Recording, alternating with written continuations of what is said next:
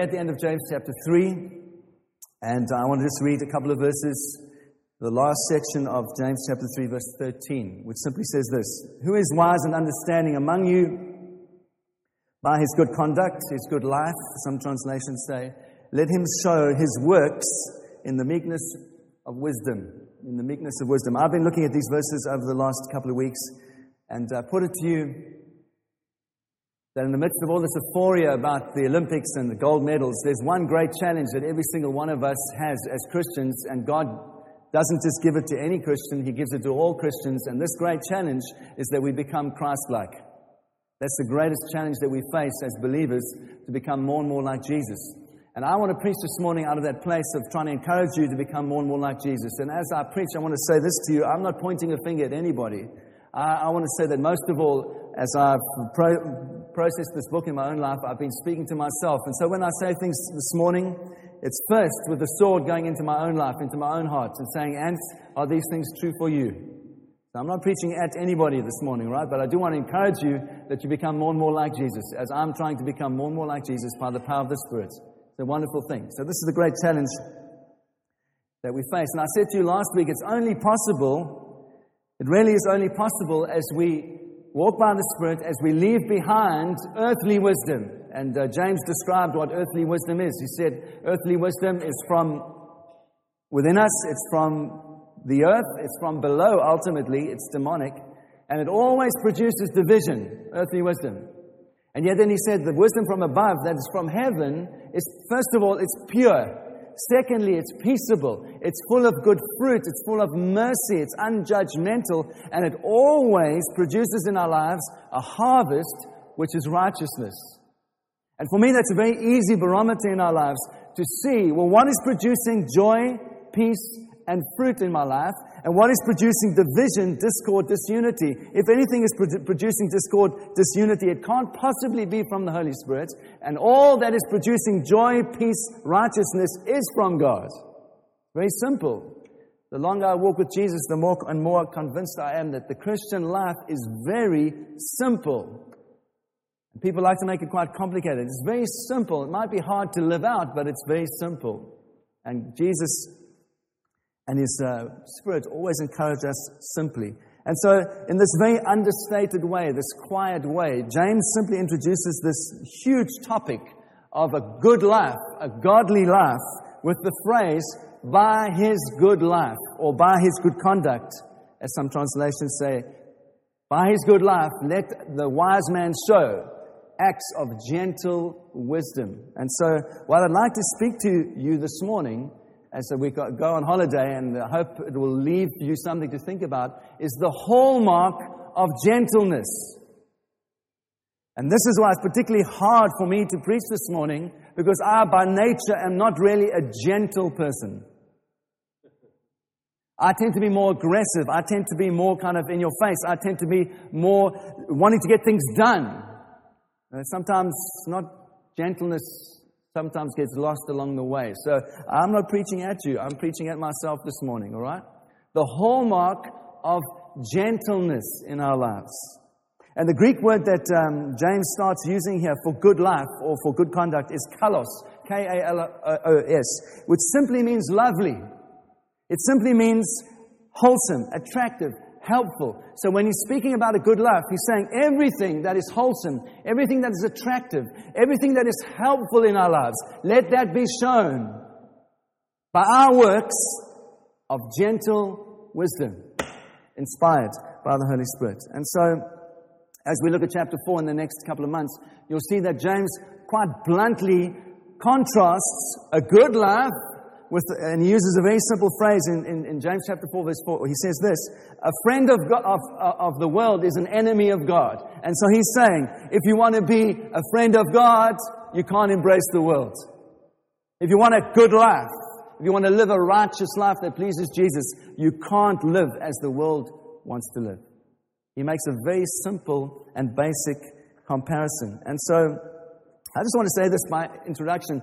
This section that James, uh, that we've been looking at about wisdom and living a good life by the power of the Spirit, It doesn't just come out of nothing. It comes out of everything that James has been preaching about and teaching these people uh, in the previous chapters. Remember, he talked about the power of the tongue. He said, power of the tongue either moves us towards teleos, maturity, not perfection, not uh, sinless perfection, but towards maturity. The tongue either helps us get there or we work against ourselves by how we speak. And then he went on and he defined it further and he said, actually, the heart issue, the root issue is the heart, isn't it? Because what comes out of your mouth is inspired by what's in your heart. And so he, he, he defines it further and he says, it's impossible for a source, a pure source, to have both a salt source and to have a pure source. It cannot be both. And so the real issue is the heart. It's not the mouth. The real issue is what is inside here, and that always comes out of there. That's what he's saying. And with this kind of clear, focused logic, he then says, Well, how are we going to deal with the heart? And he offers us two options. He says, Either you deal with the heart with earthly wisdom, or you deal with the heart by the power of the Spirit with wisdom that comes from above.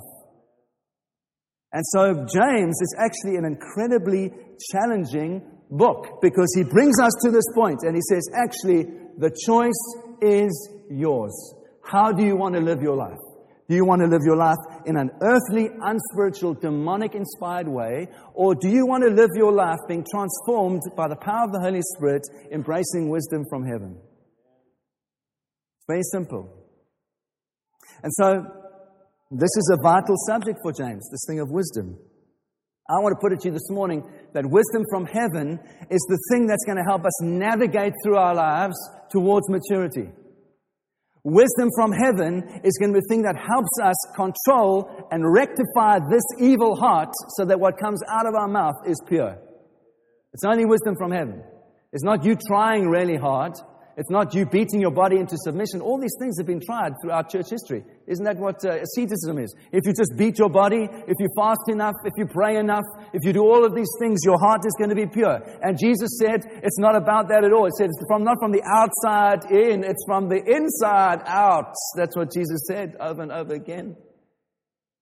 And so I looked at this last week and we read a portion from James which said, Wisdom begins with a fear of God. The fear of the Lord is the beginning of wisdom. So, wisdom ultimately, in biblical terms, wisdom begins by knowing God. Wisdom begins when you are born again. Wisdom begins as you, part, as you partner with God and you begin to walk by the Spirit. And because God has revealed himself in the person of Jesus Christ, we can know God. And that's why Jesus said over and over again, if you have seen me, you've seen the Father. You want to know God? Look at me. He made an extraordinary claim. He said, if you want to see God, look at my life. Look at who I am, and you've seen God. And so, I want to say this as a basis as we go forward this morning. The Bible places no emphasis, no importance on cerebral knowledge. Right? Knowledge of the intellect. It does not value that kind of knowledge at all. The Bible teaches that there's nothing in our lives that is truly known, that we don't ever truly know things until those things are shaping our lives and transforming our lives. I've been serving God in the church now for more than 20 years. I have known many Christians over the years that are Christians in an intellectual, cerebral way. They know the scripture. They know the gospel. They know that they must be born again, but it doesn't affect their lives. And I'm not saying to accuse anybody here. I'm just saying this is the reality in the church. I've seen this over and over again. They are not generous people. They don't reach out to anybody else. They don't do anything. They just sit there in the pew week after week and get fed. This is not true Christianity. This is an intellectual assent to the gospel without d- denying the power which transforms lives. I'm trusting this church is not going to be a church like that. That our lives are not going to be lives like that. I don't say that to condemn anyone. I'm trying to say this to encourage you that we are not cerebral Christians. We are Christians who being transformed by the power of the Holy Spirit. We understand the scripture, but our hope is in the blood of Christ. Our hope is in the cross of Jesus. Our hope is in the power of the Holy Spirit working, working within us to transform us from one degree of glory to another. And so basically, what I'm trying to say to you is that the Bible says wisdom is being obedient. Wisdom is a, is a, the deepest kind of knowledge is having a deep personal relationship with Jesus. Being transformed by the power of the Holy Spirit. A relationship with God that shapes and transforms your life. That's what knowledge is. That's what wisdom is. And so I'd like to remind you in, in Genesis, the Bible says this Adam knew Eve. And uh, I've heard that scripture used many times just to illustrate that the Bible speaks quite frankly about sex, that we are to enjoy sex, and it's a fantastic gift to us. But that little phrase, I want to say to you, is much, much more than simply just saying that. It's a definition for us. Adam knew Eve. It's an example of true knowledge. When you are married to someone, you know that person. And I want to say to you that my marriage to Helen, more than anything outside of my relationship with Jesus, has transformed my life. She has transformed me. I am not the same person I was when I met her and when I married her. God has used her to shape and transform my life in the most amazing way. And I hope I've done the same for her. That is biblical knowledge. That is true knowledge. That is being transformed by knowing someone. And in the same way, the Bible says this in Proverbs 3 6 In all your ways, acknowledge God. In all your ways. In other words, through the entire course of your life, through the ups, the downs, every aspect of your life, acknowledge Him, acknowledge God, and He will make your path straight. James is saying the same thing. It's the same language. He's saying the wise man, by his good life, by his good works, motivated by the power of the Holy Spirit, shows in his life through his good works wisdom and gentle works of, of wisdom. So I want to say this. Please note in this little couple of verses. James doesn't offer us a list of things to do. He doesn't offer us verbs. He doesn't say, do this, do that, do this, do that. How much in our lives don't we sometimes want God just to tell us what to do? Do this, do that, do this, do that. And it's all going to work out. James never does that. The Bible never does that. Never offers you verbs. James also doesn't offer a list of nouns. He doesn't say, this is what wisdom looks like. These are the things that make up wisdom. Just look for these things. He doesn't offer us nouns. What he does do is he offers us adverbs. Those dreadful things. Adverbs. In other words, he says, this is the kind of person you are to become whatever you do. That's a different thing. Whatever you do, whatever your gift, whatever God has called you to do, this is the kind of person you fix your vision on to become this person by the power of the Holy Spirit. It's adverbs, it's not nouns, it's not verbs. And so his starting point, James's starting point, and I believe the gospel's starting point, is that everything in our lives, in this life that we live, in, as we try to seek, um, serve Jesus, in every good work, the hallmark, the primary thing is gentleness. That's what James is saying. Gentleness. Wisdom from heaven has a hallmark of gentleness. Towards God, soft, open heart towards Him, a gentle heart towards Him, and a gentle heart towards each other. Gentleness, what a beautiful word. That's the first thing that James says the kind of person we are to become, this thing, this wisdom from heaven, the hallmark of this wisdom is that we are becoming increasingly more gentle. This sounds like Jesus to me. Matthew 11 29. Take my yoke upon you because I am gentle. I am humble, and you will find rest for your soul. Jesus' invitation is for us to come to Him who is gentle, that we might find peace and rest in Him. And say, I'm saying to you this morning if there's disorder in your life, if there's a sense of wrestling in your life, if there's a sense of stuff that you just, oh, it's always a niggle, I want to say to you this wisdom from heaven that James is talking about that comes by the power of the Holy Spirit, will bring an end to that disorder. It will bring an end to that disunity. It will give you peace, joy, reasonableness, reasonableness, gentleness. In fact, as we go on in chapter 4, you'll see James starts chapter 4 by saying, What, what causes fighting amongst you? Talking to the church. What causes fighting amongst you? What causes wars? Why are you fighting with each other? He says, Because this internal thing that's always going on in your hearts. You ask with the wrong motive. You want to have this. There's jealousy. There's stuff amongst you. You know what brings an end to that? Wisdom from heaven, gentleness, peace by the power of the Holy Spirit. So I've said to you that James never tells us what to do, all right? And he never says this is the nouns, this is what wisdom looks like. But he encourages us to become a kind of person that uh, is full of wisdom from heaven. And so I want to give you some things this morning.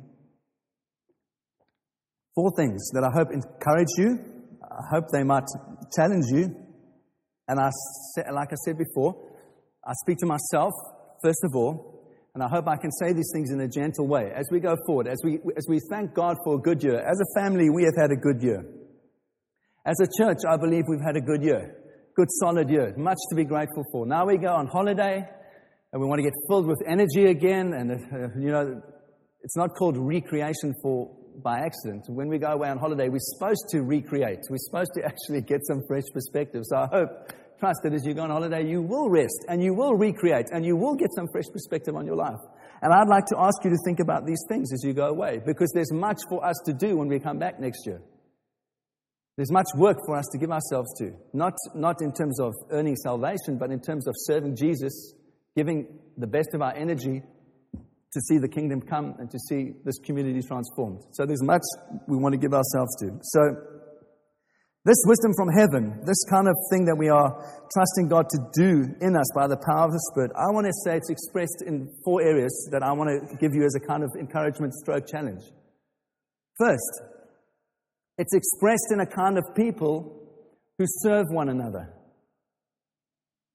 It's expressed in a kind of people that serve one another. Galatians 5:13 is a wonderful scripture. It says this, "You my brothers, talking to saved people, were called to be free. But do not use your freedom to indulge your sinful nature, rather serve one another in love." Do not use your freedom in Christ to indulge your sinful nature. In other words, your selfishness, your sense of always putting your, yourself first. And, uh, and it says, no, no, don't use it. Don't use it like that, Paul says to the Galatians. He says, use it to serve one another. I believe this church, this church, I hope, will be one of the hallmarks of this church is that we preach the gospel. That we preach that you are saved by no other thing except the blood of Jesus. You are saved by grace through faith in Christ. That's all that saves you, is that. Not your good work, nothing. That's what saves you. This is the catch 22 for preachers. If you truly preach the gospel and you truly bring freedom to people that they understand that they are free in Christ, there's no legalism, no one calling them to do anything, no laws that are put on them, no rules that are put on them. The, this is the catch 22 for preachers. Most people hear that and process it in a worldly way. What do I mean by that? They turn the freedom of the Spirit into a freedom to do their own thing. And I have to say to you, the testimony of the worldwide church in the last five to ten years is that many saved, many claiming the grace of God, many saying, I'm free in Jesus. Thank you, Jesus, that I'm free in you. And yet at the same time, following their own agenda, their own desires, getting on and doing their own thing without any sense of faithfulness to the, to the church, to the community of believers. Very few laying down their lives to love and serve in a local community. Very few giving themselves in love to other people. There's something wrong. That is not authentic Christianity. That is not authentic understanding of the gospel. And I found this increasingly as a preacher. You know, the devil loves to hound you as a preacher. and for those of you that preach, you're going to find out the devil loves to hound you, loves to get on your case, loves to keep you awake at night. And why does he do that? Because He holds everyone else captive that is not saved. The devil holds everyone else captive, and those that are saved, he, he, seeks to do this. He tries to take away the freedom of the Spirit by either putting us under legalism or else getting us to live a selfish life that says, I'm going to just live for myself anyway. I'm free because of Jesus. And that's the great battle that we have in the church to keep people free from legalism, that they're not living under rules, but also increasingly free to serve one another and to serve the kingdom and not live selfishly. I want to say this I don't have any power to ask you to come to this church. You come every week out of the free volition of your heart because you want to serve Jesus and you want to love Him. That's the only thing I can say to you. That's the only thing you'll ever hear from this pulpit. We cannot force any one of you to do anything. I can encourage you to love Jesus with all of your heart. And I believe as you love Jesus, you will love His church. I believe that's the way of the, of the gospel. We don't live selfishly. We don't live for our own recreation. We live for Jesus. And so Paul and Peter said the same thing. Paul said this, and Peter said this, 1 Peter 2.16, live as people who are free I want to encourage you as a church. Live as people who are free. Live free from legalism. You, it's your, your relationship with Jesus is your relationship with Jesus. Live free by the power of the Spirit. But then Peter goes on and says, Don't use your freedom as a cover up for evil, but live as servants of God. Don't use your freedom as a smokescreen to just live your life as you want to and say, I'm not accountable to anyone. I'm not accountable to the local church. I'm not accountable. It's just me and Jesus. Not authentic Christianity.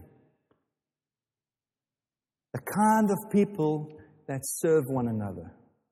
Two, this wisdom from heaven is expressed in the kind of people that take notice of others. Any of you read the book of Ruth? Ruth is a beautiful book. It's a very short book. I'd encourage you to read it. it's a very short book. It'll take you 10 minutes, 15 minutes. And there's this amazing story in Ruth, and it's an Old Testament story. Ruth, she's widowed, and so they move, uh, she, she, goes with her mother in law, and, and they, go to, to another nation. And um, because she's widowed, she has to, she's the main breadwinner. And she's the main breadwinner for herself and for her mother in law. And there's this guy called Boaz who actually is a picture of Jesus. And he's a, he, he kind of redeems her. And what he does is this he learns that she's widowed, he learns that she's the sole breadwinner, and so he tries to protect her and he warns the other people that are harvesting. He says, Leave some grain for this woman so that she can have enough. He, he, he kind of notices her and takes care of her. Um, he even goes and, and speaks to her about the needs in her life. And Naomi, who's Ruth's mother in law, says this in verse 19 of chapter 2 of Ruth. She says this Blessed is the one who took notice of you. Isn't that a powerful verse?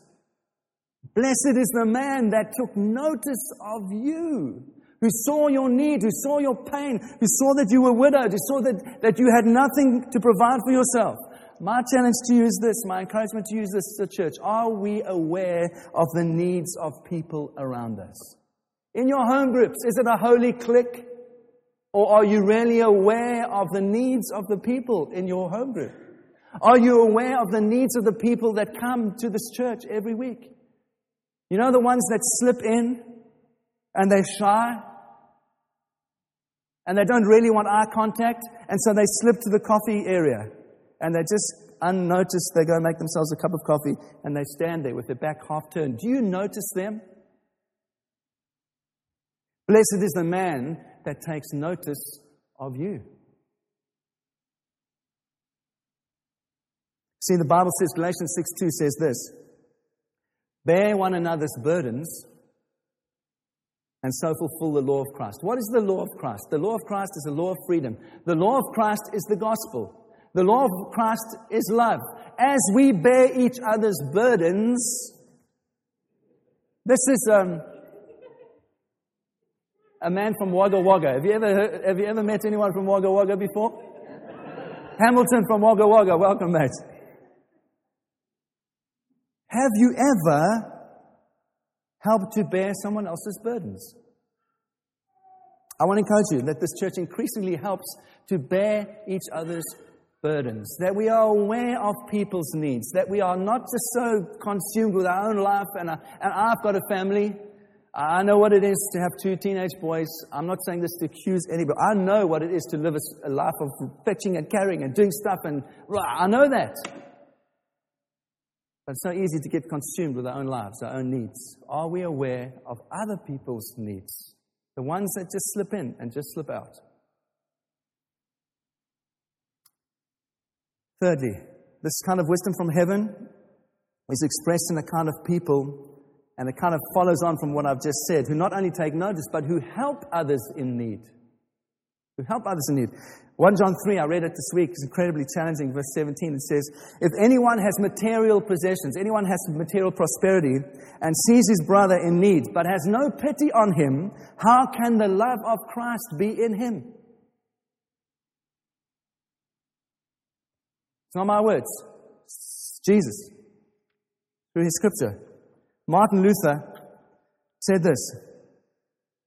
I'm amazed every time I read Luther. He could be alive today and he could be saying these things. he says this If we should be willing to die for our fellow believers, shouldn't we be even more willing to give up our property and our belongings? If we have possessions and we don't share them, if we don't give food, drink, clothing, and so on. In other words, if we are greedy and stingy, then we aren't Christians.